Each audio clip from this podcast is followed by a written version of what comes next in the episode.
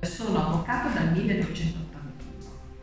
La mia esperienza di avvocato prettamente familiarista inizia però nel 1989, perché io fra l'81 e l'89 ho lavorato all'ufficio legale della Cassa di risparmio, dell'allora Cassa di risparmio di Torino, eh, dove però facevo, facevo l'avvocato, essendo del, ero iscritta all'albo speciale degli avvocati.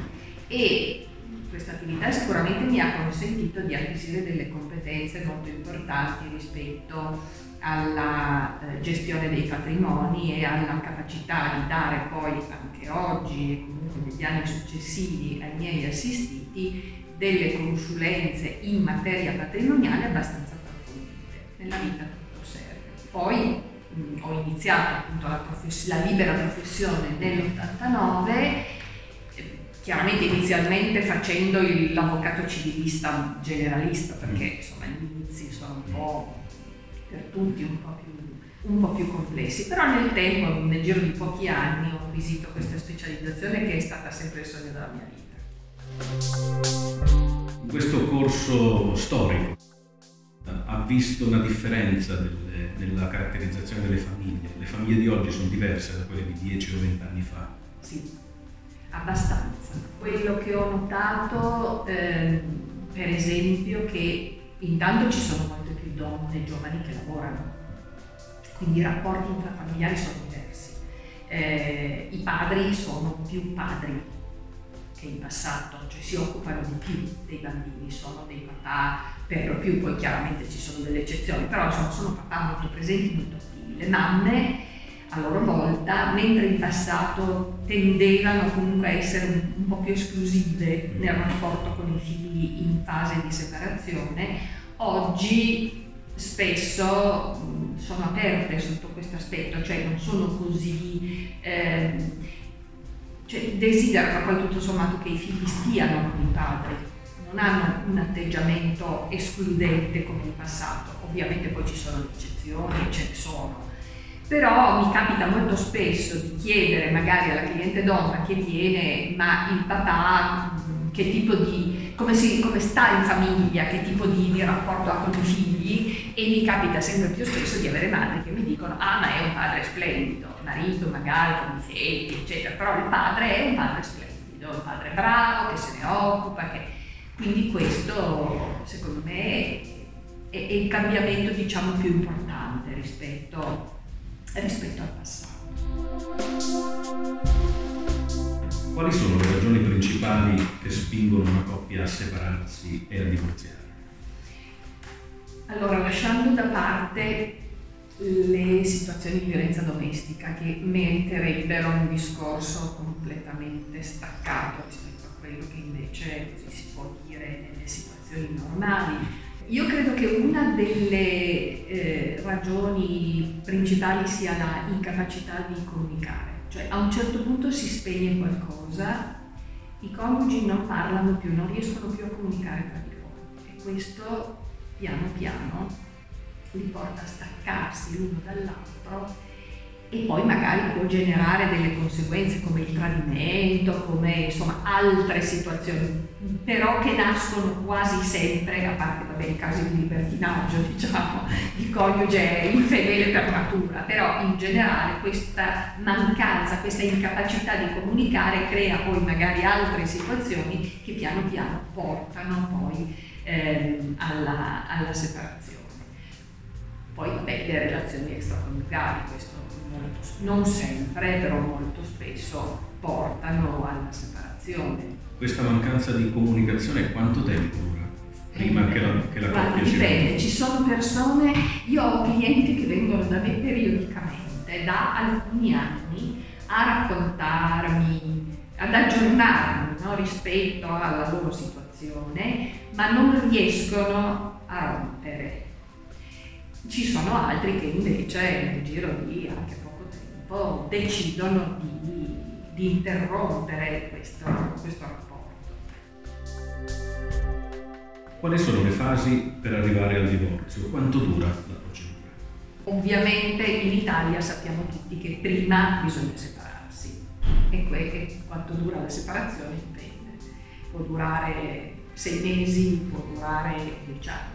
Casi di separazione che sono durati tantissimo, prove contro prove, insomma, dipende. Quindi sentenza di separazione passata in giudicato e poi divorzio. Dipende anche lì se abbia, possiamo avere un divorzio congiunto che viene trattato dagli avvocati eh, in modo più o meno rapido a seconda del tipo di accordo che si deve raggiungere, però che insomma non supera i 6-7 mesi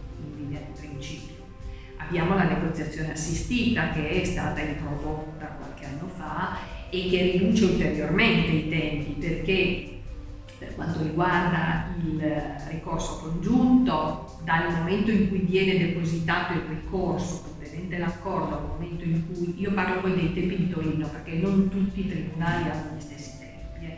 io lavoro prevalentemente a Torino e diciamo che anche Milano più o meno, ecco. eh, poi magari invece la, la, il piccolo tribunale può avere, come può essere, so, Asti per esempio, può avere dei tempi anche più ridotti, però io parlo di Torino, perché insomma vivo a Torino, lavoro praticamente. Dicevo, eh, per quanto riguarda il divorzio congiunto, l'udienza fissata di solito un 2-3 mesi eh, dopo il deposito del ricorso, la sentenza viene messa immediatamente perché insomma c'è stato da parte del presidente del nostro tribunale eh, un, un atteggiamento diciamo, che ha voluto andare incontro alla cittadinanza cercando di sveltire i tempi perché stavano diventando veramente molto lunghi. La negoziazione assistita, beh, a Torino più o meno 20 giorni ci vogliono tra il deposito del, dell'atto e il lausto dell'autorizzazione a eh, divorziare.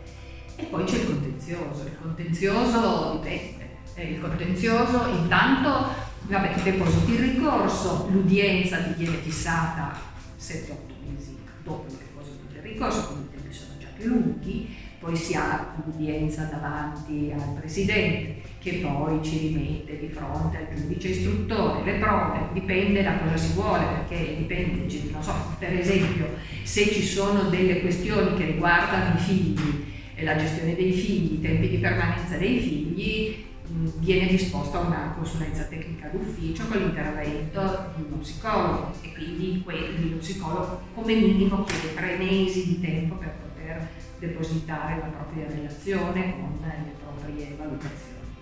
E quindi può durare anche qualche anno. Oppure può durare comunque, diciamo che come minimo un anno, un anno e mezzo ci vuole separazione consensuale e divorzio breve intervengono a favore del desiderio di velocizzare questi tempi? Secondo me non più di tanto, o meglio, non dovrebbe essere così, perché ehm, io sono convinta del fatto che sia molto importante avere un accordo ben strutturato, che tenga conto davvero delle esigenze di quella famiglia. Cioè deve essere un accordo costruito per quella famiglia. Allora, magari ci si può mettere due mesi in più, tre mesi in più, ma poi quell'accordo dura. Perché il problema non è tanto avere un accordo depositare via, che poi dopo due mesi si vede che non funziona e si ricomincia a litigare divorzio breve ecco, ha il vantaggio che ti consente, caso, nel caso in cui si sia fatta una separazione consensuale, di divorziare dopo sei mesi dall'omologa anziché dopo tre anni come succedeva in passato. Ecco, la riduzione è questa. Rispetto però ai tempi per la, il raggiungimento dell'accordo, bisogna capire che gli accordi devono essere fatti tenendo conto delle esigenze di quella famiglia. Ed è fondamentale questa cosa.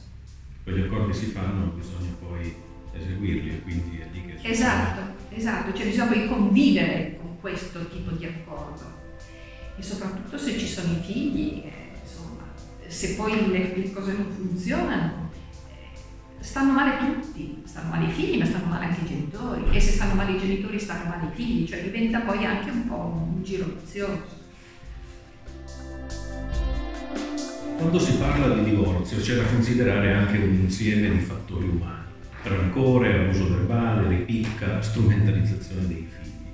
Qual è la sua posizione come avvocato matrimonialista nella gestione di questi aspetti con i suoi clienti? Si fa leva su tali fattori per presentare poi il conto, la controparte, oppure si riesce a intervenire come figura mediatrice? Guardi, io sono convinta del fatto che la nostra sia soprattutto una funzione sociale cioè noi dobbiamo lavorare e se lavoriamo bene ci, ci possiamo riuscire, magari non sempre, molto spesso, per fare, per fare un po' la differenza La separazione è come un lutto, è, è definito tale dalla psicologia, è un lutto. La persona che viene da, da me, da noi, è una persona che siccome ha, sta subendo questo lutto, quindi sta soffrendo, è una persona confusa. Cioè viene qui così eh, con eh, paure, grandi paure, rancori, cioè giustamente quello che dice lei, ecco, eh, se noi non aiutiamo questa persona a liberarsi almeno in parte delle paure e dei rancori, ehm, diventa poi difficile far ragionare questa persona e portarla ad avere, a, a raggiungere poi degli accordi che facilitino anche la sua vita perché non c'è il problema, molto spesso il, nostro errore è anche un po' quello di condurre sempre tutto all'interesse dei figli, no? Perché i suoi figli, perché è vero, è fondamentale l'interesse dei figli e dobbiamo sempre tenerli presenti. Ma anche le persone devono stare bene, anche l'adulto deve arrivare a stare bene, anche l'adulto deve essere accolto, cioè quando la persona viene qui deve essere accolta dall'avvocato e l'ascolto deve essere un ascolto attivo. Il problema nostro spesso qual è, soprattutto dell'avvocato un po' tradizionale, no? si siede davanti a noi il cliente e ci racconta un pezzo della sua storia. A un certo punto l'avvocato smette di ascoltare perché sta incominciando a elaborare. Allora, dunque, questo assegno di mantenimento, allora se il marito guadagna X, la moglie guadagna Y, Z. I figli, weekend alternati, pomeriggio infrasettimanale, no, non va bene. Bisogna ascoltare quella persona perché quella persona ti esprime a volte delle posizioni. Eh, io voglio 700 euro al mese, 5.000 euro al mese, lo voglio rovinare o viceversa. Io non voglio darle niente, voglio far sparire tutto. Ecco, ma cosa c'è dietro a questa posizione? C'è una paura, c'è un bisogno, c'è una sofferenza ed è lì che dobbiamo arrivare perché se arriviamo lì possiamo capire perché la persona esprime quella posizione, possiamo aiutare la persona a tirare fuori i suoi problemi e quindi anche a modificare quella posizione, aiutandola a immedesimarsi anche un po' nell'altro, perché è questo che è importante.